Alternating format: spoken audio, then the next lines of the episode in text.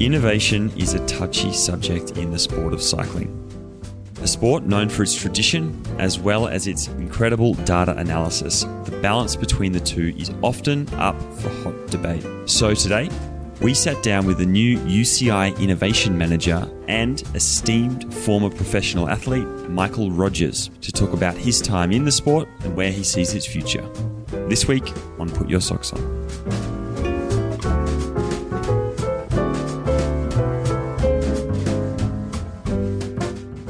Hello and welcome to another episode of Put Your Socks On. My name is Angus Morton. And as always, I'm joined by Bobby J. Mate, how are you? Well, I survived birthday week, and with the upcoming Thanksgiving week, um, there's a lot going on. There's no doubt about it. Got to go down to Miami this last weekend for the Best Buddies event that they had down there. Uh, Chris Froome showed up, George Hincapie, uh, Christian Vande Velde. We we had a fantastic time. Although I don't think I've ever worn my mask as much over a, a weekend because the rules down there are a lot stricter up here than up here in South Carolina. But yeah, with everything going on right now, it was again just nice to be part of an event, and they did it in a very, very good way as far as the the COVID protocols go. Yeah, I'm a I'm a big fan of the Best Buddies program, and I'm glad to see that's you know kicking on. Always great to see what they're up to.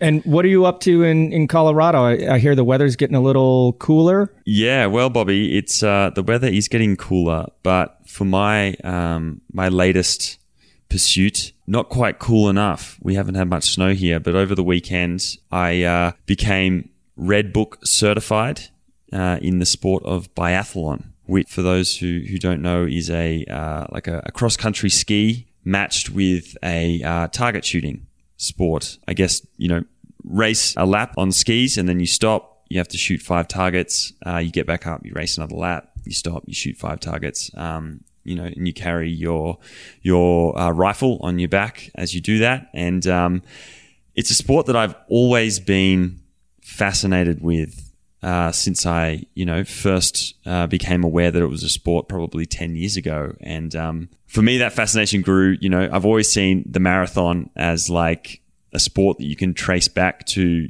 you know, human survival, the ability to be able to run and to run far um, and fast is, you know, pivotal in our survival. And then I sort of see biathlon a little bit the same, you know, with the idea that you need to hunt, uh, you know, in order to eat. And so tracking prey and then you know being able to then accurately like you know catch food. Uh, so anyway so i sort of see it like that. So it's uh, it's always fascinated me. And honestly like you know i've i don't cross country ski. I'm aussie. I, I you know i'm i'm very new to that sport. Again as an aussie you know i'm guns aren't really a thing that i've i've ever been around either. So just I guess the like learning about the precision that's required to you know to shoot a target from from such a distance. But then on top of that, like the ability, the ability to like be above anaerobic threshold and and then stop, you know, and concentrate. Like your brain, when it's in oxygen deficit, as I'm sure most people are well aware, doesn't work that well.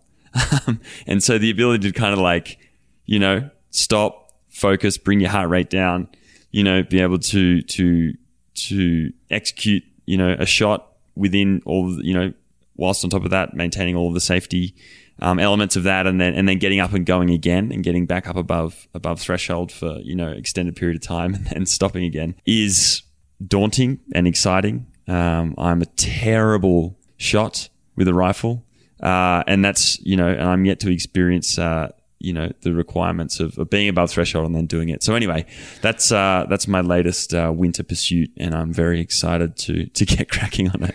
I couldn't hit the broadside of a barn with a shovel.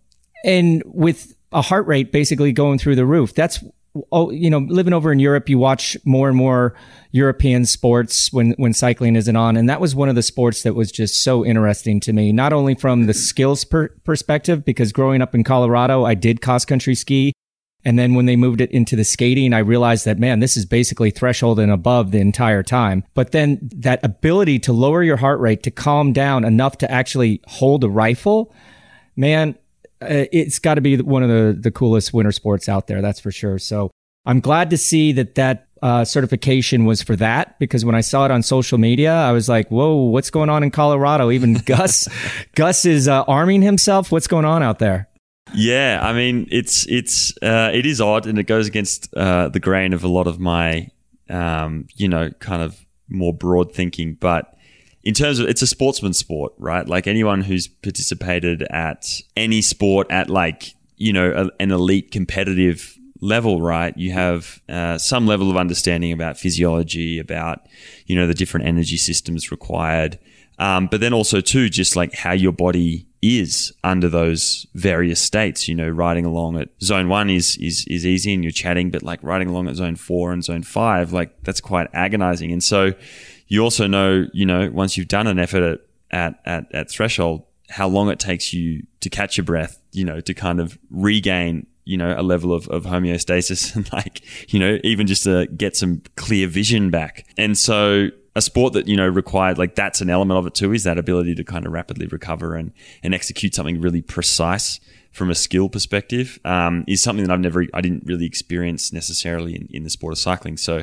it's a, yeah, it's just an interesting kind of uh, endeavor. And, um, and yeah, I mean, you know, I'm definitely don't have any aspirations of of being remotely necessarily good at this sport, but I think just from a uh, from an execution perspective, it's uh, it's it's really interesting and exciting. So I'm I'm I'm, I'm keen to kind of get into it and and see how it goes. You're just becoming the jack of all trades now. You know, mountaineering master and now by none, master of none. master of none. Yeah you know. Well, you know, when when when you, when you haven't had a uh, when you've had a lifetime of summers, I'm uh, I'm 31 now, and uh, and you suddenly uh, find yourself in a in a place where you know you have a very long winter, and uh, and it's like a kid in a candy shop. You're like, oh yeah, exactly. Ski mountaineering. What's that about? Let's get it. Let's give it a go. Like backcountry. Oh, you know, cross country skiing and all these other sports. So yeah, it's just kind of like I'm I'm a kid again, really, if I'm honest, and, and all of these new sports, and you know, the strength and and and and things that uh, cross country offers translate over onto the uh, into the sport of cycling. So you know, there's a little bit of a crossover there, I think. Absolutely, absolutely. And speaking of exciting new endeavors and taking things into a into a new space, that brings us to the guest for today's episode, Mick Dodger Rogers. Michael Rogers, known also as Mick or the Dodger, was grande classe since the start of his career on the track. That turned into a very long and successful career on the road as well. And now is working for the UCI, the Union Cycliste Internationale, which is our sports governing body. As many cyclists, he has experienced the highest of highs and the lowest of lows, but always carried himself with an aura of intelligence and calm that few cyclists can relate to. Welcome to Fizzo, Michael Rogers. Hi, Bobby. Hi, Gus. Thank you for having me. It's a pleasure to join you guys. Yeah, Mick, we, we've known each other a while. You've been around the sport for a while. Getting our listeners up and running a little bit with who you are as a person, not only that you're the new innovation manager at the UCI now, but uh, to those who don't know, Mick was a three time individual world champion in the, the time trial event. He won many stage races throughout his career, stages of the Giro. He actually won two of those in 2014 and stages of the Tour de France. Um, he started with the Mapei development team with, with guys like Fabian Cancellara. Mick, give us a remind us a little bit who else was on that team because I remember you guys pulling up to the start line and it was kind of a who's who of cycling, you know, not quite in the in the present, but you guys became big stars in the future. Who else was on that that team? Yeah, correct, Bobby. Um, you know, when we look at the last generation of cycling, um, some of the big names. Uh, Cancellara, uh, Pozzato, Bernard Eisel, uh, Allan Davis is among those names as well. Pavel Zerzan from, from the Czech Republic. We were really an international team, all at the age of 20, 22 year old, year old. And, you know, with a lot of motivation to win and a lot of motivation to, to learn about pro cycling. So, uh, we were a very successful team at such a young age. It was actually quite funny. I think it was at one stage, maybe it was 2002.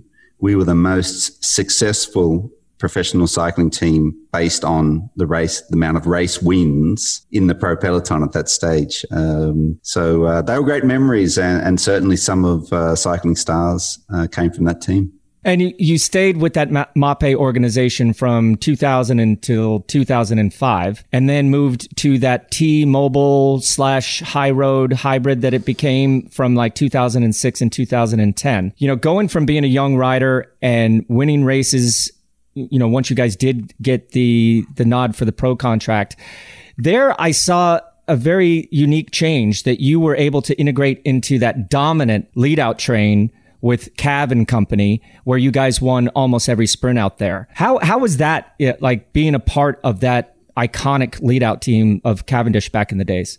Well, if I can just rewind a little bit there, uh, Bobby, I think you just missed one of my teams there. For, so I rode for Mapei from two, at the end of 2000 to end of 2002 when the team folded. And then I, I followed uh, Bettini across to Quickstep. Uh, from 2003 to 2005, I rode with Quickstep and then transitioned uh, across to uh, T-Mobile that eventually became HTC slash High Road slash a few other symbols words. Yeah, I uh, I kind of blended those together because like Mapei yes. and Quick Step just kind of became sure. the two. So excuse me for that. Yeah. But yeah, tell us That's about right. that that lead out train and and how how it worked for you back then. Yeah, certainly. I mean, it was probably one of the the most funnest times of my career. Um, having guys like Mark Cavendish around, just to name a few, were, were certainly characters of of the team. But it was an extremely successful, I think, a couple of years with with HTC, and I think we were one of the the, the teams to really master the the lead out train if we go back into the mid 90s, uh, you know, with Cipollini and Saeco, they, they revolutionized the lead out train and I think as HTC, we took that, that one step further. We, we started to understand some of the mathematics of actually a lead out train. We, uh, we started to understand that when we were riding on the front with two or three kilometers to go at, at 60 plus K an hour, the amount of energy that the riders behind us would, would need to come up beside Mark Cavendish or, or Andre Greipel and the amount of strength and power needed just to ride beside those guys at 60, 65 kilometers an hour. We knew that that was going to have a, a massive effect on the actual sprint. And I guess we just we just slowly learnt, and uh, you know through through confidence and, and constant improvement, and probably some of the world's best sprinters, we we won so many races. I'm interested to hear, like you just mentioned, you know, sort of breaking down the mathematics of of a lead out train and knowing you know the role that you've just sort of stepped into in innovation i'm interested to hear like i guess the the practical impl- like the practical application of of that type of thinking i guess how do you take you know the mathematics and this theory of okay you know like at 60 kilometers an hour it's x x amount of energy to do this but then on the road, you know, as everyone knows, whether you've whether you've been in a sprint or you've watched one on television, it's it's a it's a bit of a mess. Um, I'm interested to hear like how do you kind of take that theory and, and implement it? I guess as a as an athlete. I think it was more or less of a, a iterative process. Uh, you know, we started to get hints that that you know by going actually longer and and harder and faster, the longer out, and mixing to that several corners and and and barriers and road traffic and and uh, and roads that go from three lanes down to one road to one lane. I'm sorry. We started to realize that in essence, if we could provide our sprinter with that clean path in front of him, so a road that was had no riders on it, that the sprinter didn't have to deviate from their line and didn't do have to do all that stop start that uh, you know constant pressure on the pedals and then slamming on the brakes that what we call the washing machine in the group, if we could save our sprinter's energy so he could concentrate on that last 200 meters, then his chances of winning were, were much, much higher than the riders coming from behind who had been in that washing machine. So I guess that was the, the at its most simple form, you know, and and of course as we went on, we started to really realize that the amount of energy that the guys behind were spending just to stay near Mark or, or near near Greipel, they got to the sprint and they were their legs were already finished. And then so you go from T-Mobile and, and High Road HTC, and then and and you you know you really dominate or you're part of a team that dominates the sprint, you also get your own opportunities uh, as a general classification rider. But in 2011, you then move to another team that's really disrupted, innovated, changed the way the sport is, and that's Team Sky, where you become a really important part of of the very revered uh, Sky Train. Um, and and the leader on the road, you know that tr- I guess not necessarily a transition, but that evolution of your career and, and how it was fitting into that that team and what really ex- excited you or inspired you about being part of this new outfit? The transition to, to Team Sky was one that I found really fascinating.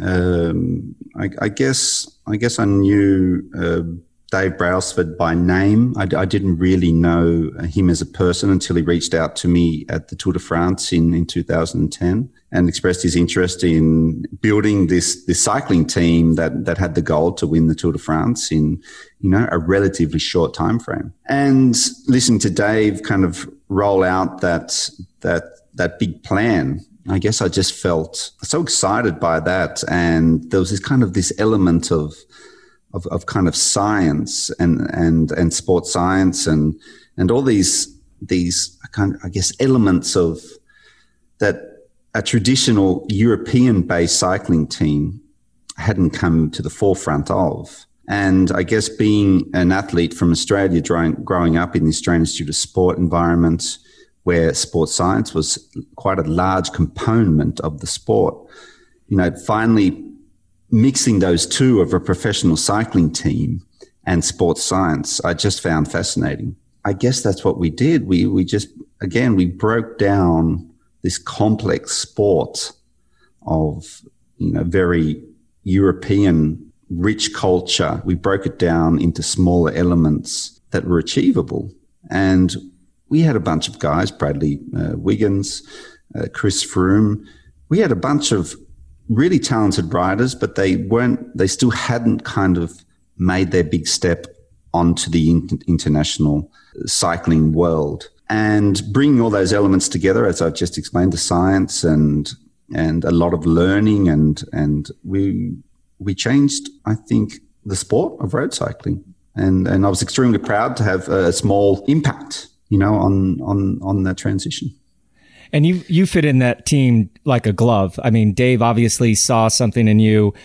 Everyone that came in contact with you, maybe it's the glasses, maybe it's a glasses thing, but you you you had this this sense of intelligence and and factoring in these things at key moments. But you know, the way that the SkyTrain used to ride was new right? Like no one believed it would work. It was, it was very, very complex, but really it was quite simple. Like we informed you riders like riding tempo this will be the damage. If if guys try to jump away you know they're going to be able to maybe get a gap for 30 seconds or a minute but then they're going to have to slow down a little bit and you guys will always be continuing at your pace. And to that point i remember uh, hearing from another rider and this was in the tour de france of i believe 2012 that when they were attacking when you guys were doing your your train and they were trying to disrupt disrupt the rhythm that this writer in particular said when you hear Mick Rogers yell out hey we'll see you in another minute or two that it just killed the morale of the guys to actually even try to attack you because we knew the numbers. I th- he even said that you were yelling out numbers at him, like we're going 425 on the front right now. You're going 550. We'll see you in a minute and a half, two minutes. Is that is that folklore or is that true? Did did you guys have that much confidence that you, you, you would actually verbalize that at maximum intensity effort? Well, I mean, I think it just came it came down to we we knew our I mean we knew what we were good at as writers, and I mean I had a, a, a very good understanding of also what Chris and, and what Bradley were capable of, and and the rest of my my teammates uh, that year. So you know when we were writing, you know simply simple math. When we were riding at our threshold uh, power values and, and very high power to weight ratios, we knew that a rider riding at over that threshold and to get a, a decent distance be, to be able to open up a large enough gap, the amount of energy required to put in is almost, for most people, unbearable. You know, Bobby, I mean, you know better than anyone that when you're attacking on some of these climbs, you might have to ride at 600, 650 watts for, for 30, 40 seconds. And there's only a handful of guys that can withstand that kind of intensity for anything longer than a minute. So uh, it's simple math. They're going to come back. And that's a, and, and I guess you sort of answered it just just there, but I'm interested to know, and I guess this is a question for you as well, Bobby, because you know you guys work together and, and you were sort of in this environment. But talking about you know, understanding the math, like again, the mathematic, but like, you know, you're watching a rider attack, you're like, okay, I know they can do that amount of effort for 40 seconds and and and so we're you know we've we've we've got this under control. I'm interested to hear the relationship between the team and the staff and and the sports scientists and and you for example. Like what's that relationship like i guess? Are you is it is it a one way feed where you know, they're kind of feeding you information, be it in training and, and then obviously in, in racing as well? Or is it kind of like you're both there's a back and forth there between the rider and and the staff as to figuring out what's the most effective plan and and what is capable out in the road, I guess, because you guys are sort of applying this theory. Yeah, that's a good question, Gus. I think you know uh, we had quite a unique relationship in in Team Sky. Uh, I mean, we had a very smart trainer in in well, two very smart trainers actually. Uh, one of them here is is on the on the podcast in Bobby, and also uh, Tim Kerrison, which is another another Australian um, countryman who came from uh, came from swimming.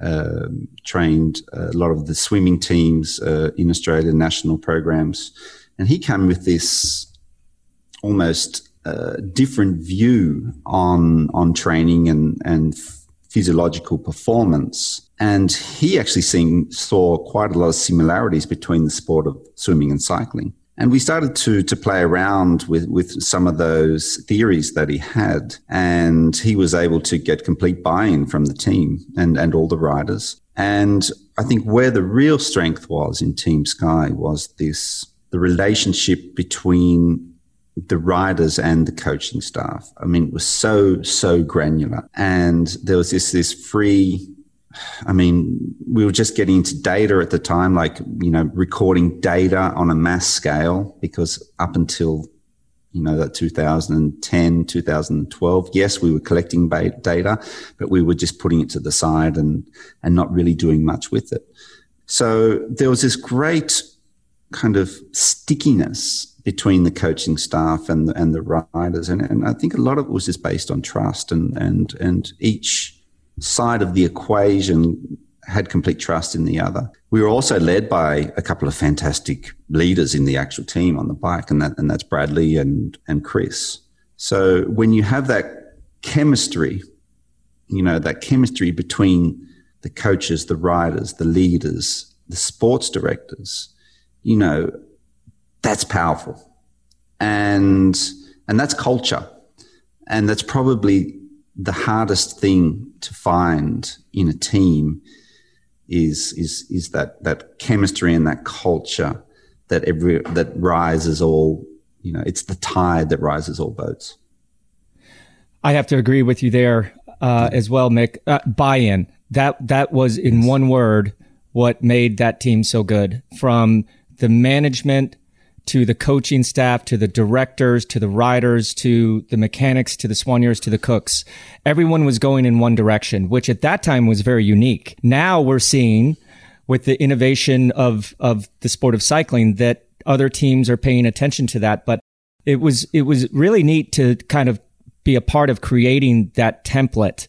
And now, you know, it's getting more and more granular down to levels which almost scare me a little bit of how, how complicated and how strict uh, protocols are. But, but, you know, then after after two years at Sky, you moved back to a team uh, run by Bjarne Riis, which was Saxo Bank, um, Tinkoff, and and Bjarne to me has always had a special place to me because he also is is very minute in detail, Mr. Millimeter, everything like that. But there, it was some ups and downs. You know, you, you definitely had some success there. The one result among many that really stood out to me was uh, the 2014 Giro when you won two stages, uh, coming off of uh, no racing, basically, and winning on the Zoncolan there's not many people that can win on the Zoncolan or have one on the Zon- Zoncolan.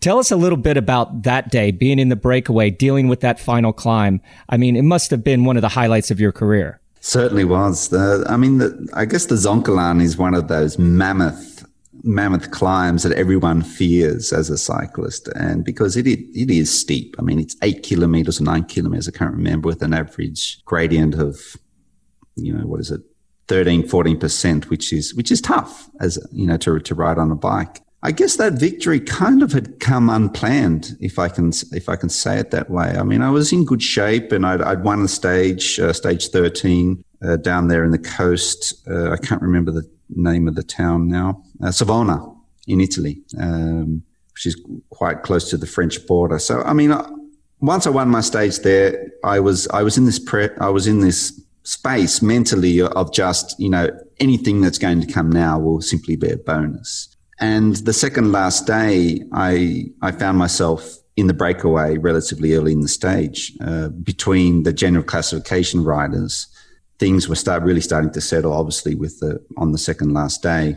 And I think it was Movistar who was who had the jersey with Quintana, and they were at ease to let riders go into the breakaway as long as they weren't a threat in the overall classification.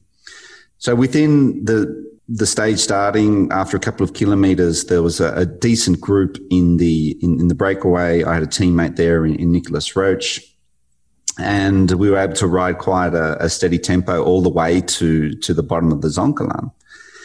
And the Zoncolan, I mean, it's a climb that I'd never ever done. Of course, you know, it's one of the iconic mountains. I'd, I'd seen it on TV, but it was never that climb that I had really studied, I'd, I'd, done in training. So got to the bottom of it and I was feeling great. Still had a teammate there and, and I started to think myself, I can, I can do this, you know, I can, I can finish up here. My only worry was there was a couple of riders, uh, particularly Pellizotti, who was, uh, you know, a talented Italian climber. And uh, I guess long story short, Bobby, it just turned out to be probably one of the best days I've ever had on the bike physically. You know, you talk about, you quite regularly hear cyclists talk about you had these one or two fantastic days per year where you just feel like Superman. You know, when, when all the, I, I guess the stars align, all those energy systems align and you just have a fantastic day.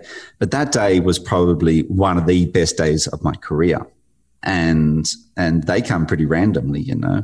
And I don't really know to this day what how my stars aligned, but it was just one of those days where I felt fantastic because Bobby, I don't know if you've done Zoncolan in a race, but normally gravity decides normally who's going to win up a climb like that, and anyone over that kind of seventy kilogram uh, of weight, in theory, isn't going to win on such a steep climb.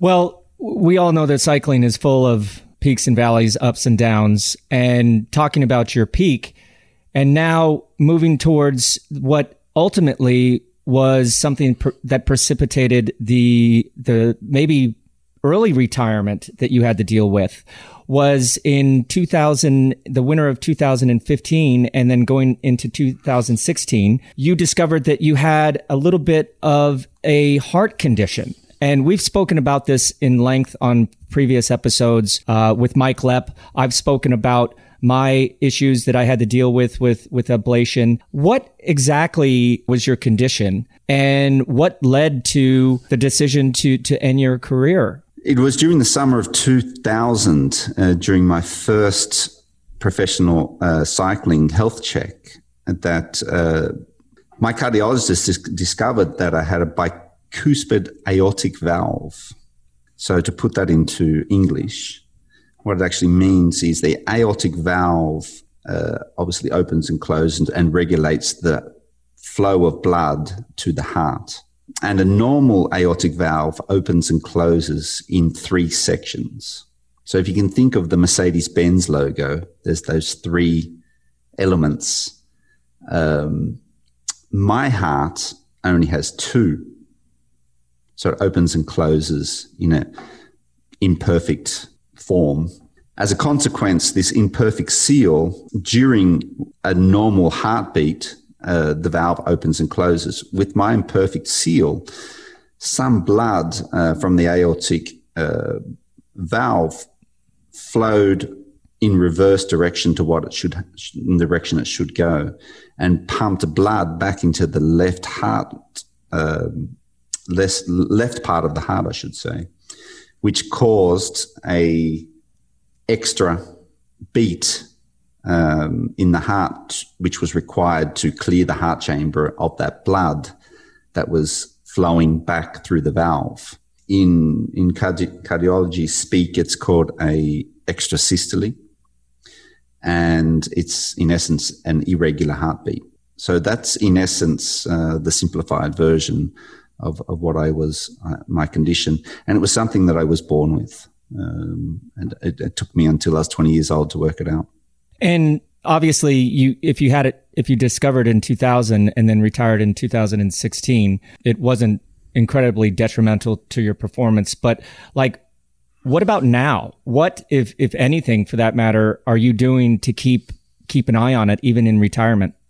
Well so when they first discovered it uh, what the procedure was to understand how grave the situation was or, or how how they measure the severity of of of the valve or the issue is they they do what a 24 hour Holter. So they put a recording device on you that that you wear for 24 hours. You go to bed for it, and they start to measure the amount of these irregular heartbeats that happened over the span of 24 hours. So in my in my first years when when they discovered this uh, this issue, I had I think it was I can't remember now, but off the top of my head was maybe 150 irregular beats over a 24 hour period. You know, and fast forward to the time that I retired, that was up well within the 2000s. 2000s, these irregular beats every 24 hours. And part of that process was actually having this, this heart scan or these heart checks every year throughout, throughout my professional cycling career. And we could see that the issue was progressing over the years, you know, went from 150, then next year it was 200, 400, 800, et cetera, et cetera, et cetera. Now, cardiologists will really start to get uptight when those amount of, of beats, you know, are starting to get into the thousands. And as, as a consequence, the heart being a muscle also starts to grow, and um, which which is an issue. I mean, all elite athletes, particularly at the professional cycling level, will have a heart that's bigger than the ordinary ordinary person off the street. And um, though my heart was healthy, my uh, the thickness of my heart wall was starting to grow to a level that, that the cardiologists uh, thought was was very dangerous at the time. And so you wrap up your career uh, on the road uh, due to these these health conditions, and then fast forward to now, and you've just taken a position at the UCI, as we mentioned at the head of this interview, as innovation manager. Can you outline exactly what that role is?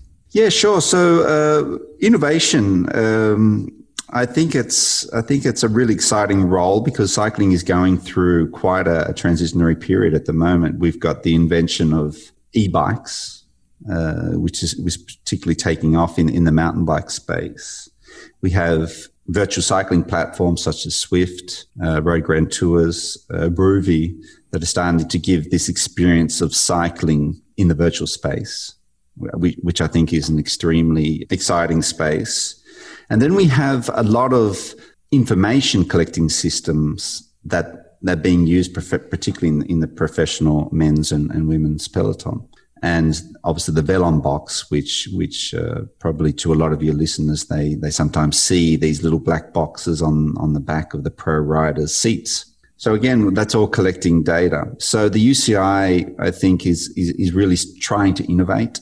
They're trying to bring a, a, you know, a federation that's been around for, for almost hundreds of years or hundreds, maybe 200 years, close to, and to ensure that the, the International Cycling Federation is in the right place to be able to, you know, to progress as a federation and to be able to regulate a sport. Uh, that's, that's changing very rapidly. And to many people and to many of the cyclists, you know, past, current, and future, UCI has kind of been like a three letter bad word. And now you're working there that I, as I've alluded to in in the beginning, you know, you've always been well respected. You're well spoken. You have a lot of relationships with teams, with riders. But now you kind of crossed over to the UCI, the dreaded UCI. Everyone's complaining about that. But I, I really think this is a a very obvious sign that getting someone like you involved that has this these many contacts and relationships is going to be massive going forward. So congratulations on that new job. But just to dive down a little bit more into those specific roles, is this more dealing with with the teams or is it dealing with the the the individuals, the riders? Well, I would, I would say, Bobby, the majority would be would be the teams and national federations. Um, another part of the role is is regulation of equipment and clothing. Um, you know, particularly on, on, on the velodrome in such Olympic Games where you have a lot of the national federations which are really starting to push the boundaries of bike design. You know, they're not going out to manufacturers anymore. They're bringing a lot of the development of their bikes in house and starting to develop them. And where the UCI is, is sitting right now is, you know, we're aware that, that cycling must progress. You know, we we must there must be evolution. You know, if we if we look at bike weight, that you know, I think it was set by the the Lugano Charter. I don't know if you've heard of that. It's basically a document within the UC that was created by the UCI in 1996 after the World Championships in Lugano that stated that the sport needs to progress, but it must be still the human that's controlling the performance of the bike. You know, the strongest cyclist should win, not the cyclist with the best, best technology. And when we look back, that's um, that's approaching 25 years ago, and the UCI are very aware that you know that they need to, we, you know, the sport needs to keep progressing in a in a world that's moving literally, as you would say, at 100 mile an hour. Um, you know, with the addition of e-bikes, uh, virtual cycling, with the uh, with the addition of you know national federations and teams starting to really push the boundaries of, of aerodynamics, of of equipment, of clothing, all trying to find just that minor little detail where they can get that smallest possible advantage. And so, what is that like? How are you working? I guess with you know these these national federations and these people that are designing and, and developing equipment what does that sort of relationship look like? Are you are you going to them and kind of seeing what what the boundary is like and then coming back to the UCI and being like we maybe need to account for this or this is where the world's headed or are you kind of going in and saying that that's not within the rules or, or what um, well, the, fir- the first step in this process is the UCI currently have a, a regulation with regards to, for example, the bike frame. Uh, mm-hmm. and it basically it says it has to have two triangles. You know, there's the front triangle, the head tube, uh, the, the seat tube, and and the rear triangle, which is you know the the stays, the back stays. So the UCI uh, does works together with the commercial makers of, of all bicycles uh, through the World Equipment Federation, uh, Cycling Equipment Federation, and they're they're working on these to ensure that the bike is safe. You know, we, we, what we don't want, you know, is someone coming along with a bike that's maybe you know, two kilograms. And as soon as a rider sits on it, it's going to fall into pieces and he's going to fall in the middle of the group and it's going to cause a massive incident. So that's at its most basic level what uh, you know, the regulation is there to to try and regulate, you know, safety first, and to ensure that that nothing nothing bad has happened. And those rules say that certain the, the tubes of the bike uh, need to fulfill, uh, you know, a current size. They can't be larger than uh, Bobby. I'm sure you're aware of the, the three to one rule, which is you know uh, one thickness, three uh, in in depth. So we're trying they're trying to avoid you know specific and special long uh, tubing that can be used as an aerodynamic foil. Um, and the reason is is is is the, the governing body of the UCI wants this material all to be achievable to all countries. So you know, if you look at some, probably some of the world's richest countries, which is you know uh, richest federations, which is someone like maybe the United Kingdom, they can't have access to technology that some of the poorest countries uh, are, are, unable to attain because the cost of those development of those materials and the construction of those materials are, you know, are very expensive. So at a, at a very simple level, the, the UCI wants equipment that is accessible to, you know, every, every country or every team. And Mick, I, I, am so sorry. I should apologize. I mean, you just took this role. We're hitting yep. you with all these very yeah. specific questions. I mean, no, that's all right. You know, the, but but one of the the most exciting areas of innovation for me is obviously the inclusion and mass manufacturing now of e-bikes, but more more specifically, e mountain bike racing. Like we recently saw Tom Pidcock, he won the e mountain bike world championship for the first time ever. Fill us in a little bit on the, the e bike mountain biking because I'm, when we saw that result come out, I mean, it was it was interesting, but I had so many questions. Like, w- wait, what are the rules? What are the regulations? Is is is that the the future for for some events? This you know the the e mountain bike racing. Well, Bobby, I, I have to be honest. The e-bike side of things is the probably the, the, the area where I have least experience. And it's one that I, am really curious about. Uh, I actually just purchased myself an e mountain bike, uh, and I'd like to take part in some some races coming up. And uh, that was tough for me because I had to get over that macho thing, you know, that I'm going to pedal the bike and I'm, I do not want anything that's going to assist me. But you know, to, to answer your question, I think, you know, it's kind of interesting, right? Is, is you have these motors and they're now allowed in some specific events, but it kind of opens the door to a broader base of people, you know, because cycling is a tough sport. And I think it, it, it does open to, to a little bit more strategy, if I can say it that way. Let's say, let's say, you know, e mountain bikes, you could have a fantastic downhill downhiller that has amazing skills on the on the downhill elements, but maybe isn't quite as fit as that endurance rider that's been riding endurance events for the last 15, 10, 15 years. And when you mix those two together, I mean, it's creating something that the traditional sport of, of cycling, which is very macho and very, you know, the fittest always wins. You kind of get this mix. And I think it opens a lot of new barriers. So that's where my headspace is at the moment, Bobby. And, and as I said, you know, this is the one that's I'm had the least experience. So my plan is to sit down a lot of people with a lot of people who actually know what they're, they're talking about it and try to get in sync with them and try to understand, you know, how the sport works. But it also has its challenges in is, is how do you regulate, you know, the motor? Because there are several brands and we need to be aware of the fact that a particular motor could have an advantage over another.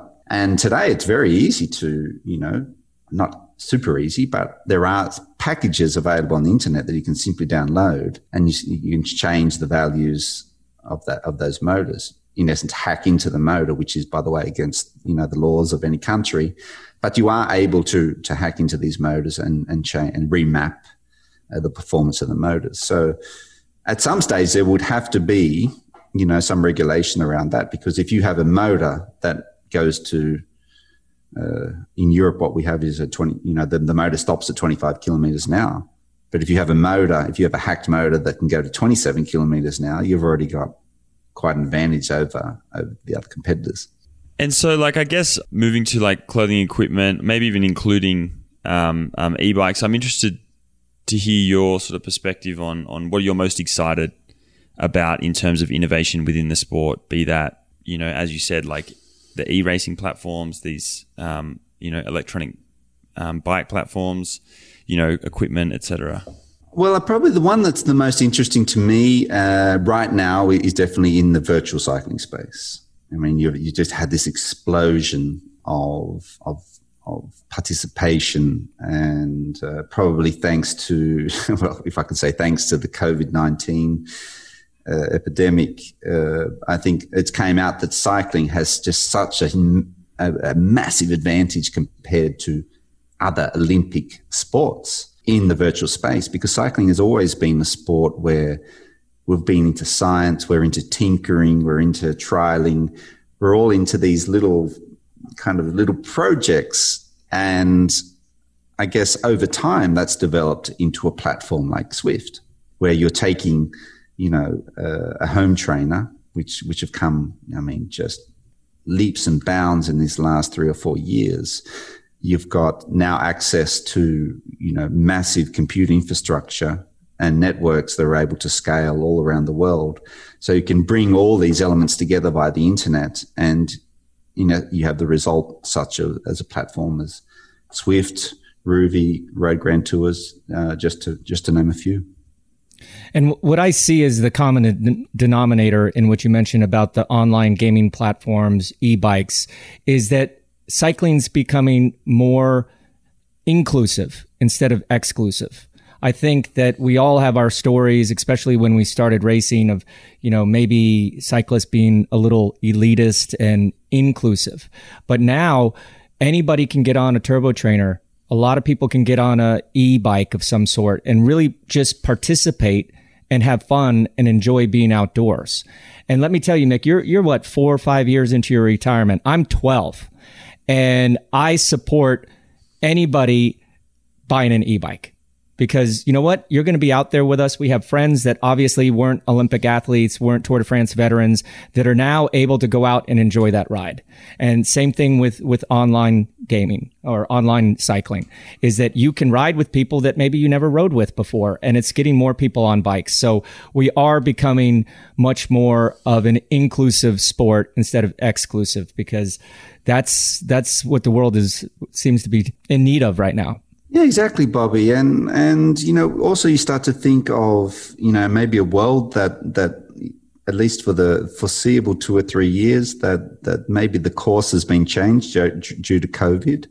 And as I was touching on before, I think cycling has a massive, massive advantage over some of these other Olympic sports, and a, maybe a two to three year lead, which could, in essence, change the way that the commercial uh, offering of our sports, where we've always struggled compared to American football, compared to uh, what, what, call soccer, you guys, football, um, you know, where they have such a mature commercial offering compared to cycling. You know, what if we what if we are stopped from, we're unable to to hold events uh, in in in live, real person events for these next two or three years? I mean, cycling has such an offering to be able to, you know, go out to these commercial partners and say, listen, we can still hold events in a virtual space. And what does that look like? Does that does that change the commercial underpinning of of the sport of cycling?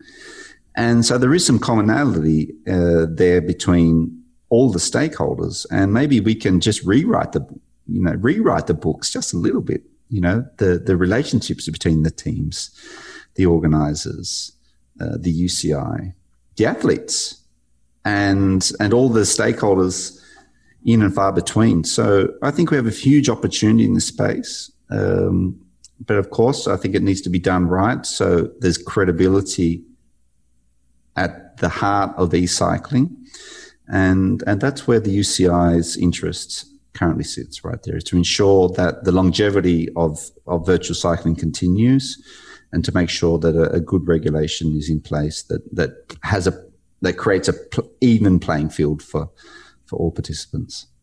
And, and talking about uh, credibility um, and more more specifically in the time trial, you were a three time world championship in that event.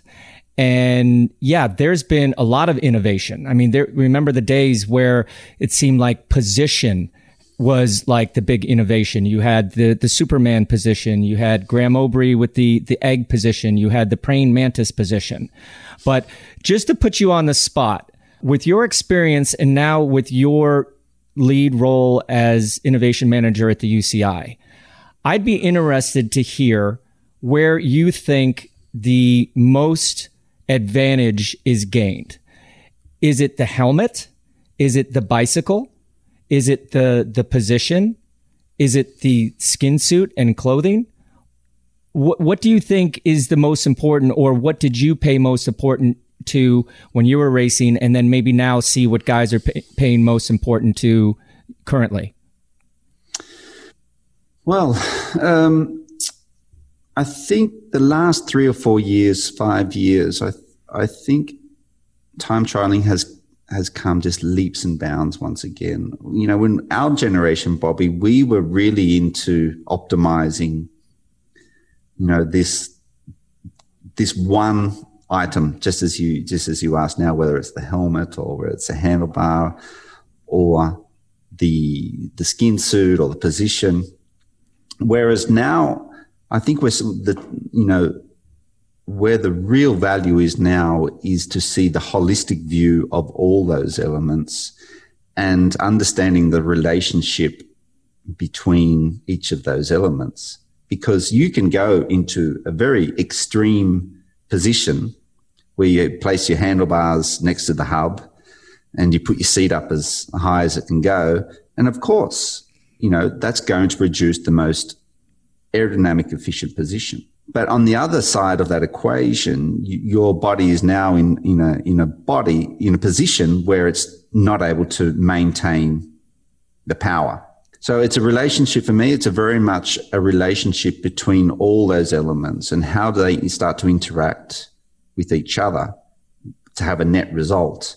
And I think the teams now and the federations are getting very smart at that on the individual rider. And then obviously on the track, you know, they're really starting to understand by changing one of those variables on the rider on the fr- on the front of the team, pulling the team along, what's the net effect to the rest of the team? So all these interactions is is currently, for me, that's really really interesting. Oh yeah, well I was just gonna I was gonna change it, but I, I just wanted to know, I guess, like on that point, right? Um, and and think you know, we've sort of discussed the human body um, and and and you know position on the bike, aerodynamics, and then we're talking about e-bikes and that sort of stuff. I'm interested to hear if you have any opinion on the balance between, you know, like unfettered use of technology in development versus that traditional, um, more traditional um, sort of origins of, of the sport of cycling. Um, and I'm and I'm interested to hear your thoughts on like, do we, you know, are you really gung ho about embracing new technology and, and, and kind of really pushing the for, the sport forward, or how much do you think we need to hold on to the past? I think we need to hang on to the past, uh, Gus, in the way that it's the tradition of the sport, and you know it, it, it does come under the Olympic umbrella, where where you know performance, human performance, is is is one of the strongest values that the Olympic movement has. But at the same time, I think I think the world is is progressing. Younger generations don't seem to be as motivated to sit down on the lounge and watch a six-hour Tour de France stage, or you know, uh, watch. I mean, when I was a kid, when the Olympic Games were, were on, I mean, that was just check out of school for one month and, and watch all the sport, whether it was cycling, whether it was running, athletics, swimming, gymnastics, etc., etc., etc. It seems that the younger generations aren't quite as um, motivated to sit there and do that.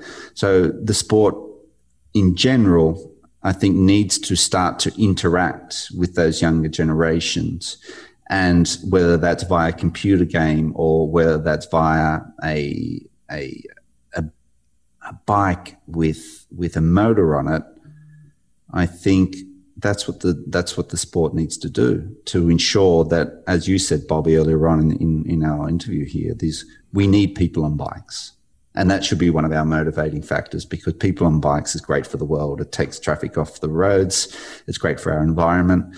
So I think seen from that very broad perspective, we have to sport needs to move with it with the demographics of, of the world. Well, Mick, thank you so much for your time today. I, I'm very confident that you are going to be extremely successful in your new position there. I think the the riders appreciate having someone like yourself there as well. And I just wish you all the best of luck and look forward to what the future holds. Thank you very much, Bobby. Thank you guys for having me. I really appreciate Cheers, it. mate. I hope you enjoyed this episode, and thanks again to Michael Rogers for joining us. You can find all of our past episodes, as well as a ton of other fantastic cycling journalism over at velonews.com. Please continue to listen, like, and subscribe at whatever your favorite go to podcast site may be. Just search for Put Your Socks On or PYSO, P Y S O. We appreciate your support, and please spread the word by telling your friends about us. You can reach out to us on social media, PYSOpod, P Y S O P O D, on Twitter, at that is Gus, or at Bobby.Julich on Instagram. Get in touch with us there, any feedbacks, any suggestions. Today, I really enjoyed that conversation with Mick Rogers, and I'm hoping that we can have him back sporadically over the course of, of the future of the show to just get an update on what the uh, what the UCI is doing and, and where he sort of sees and, and is pushing the sport. Uh, until next week, thank you so much for listening. My name is Angus Morton. And I'm Bobby Julich. Remember to stay safe, stay sane, stay calm, and don't forget to put your socks on.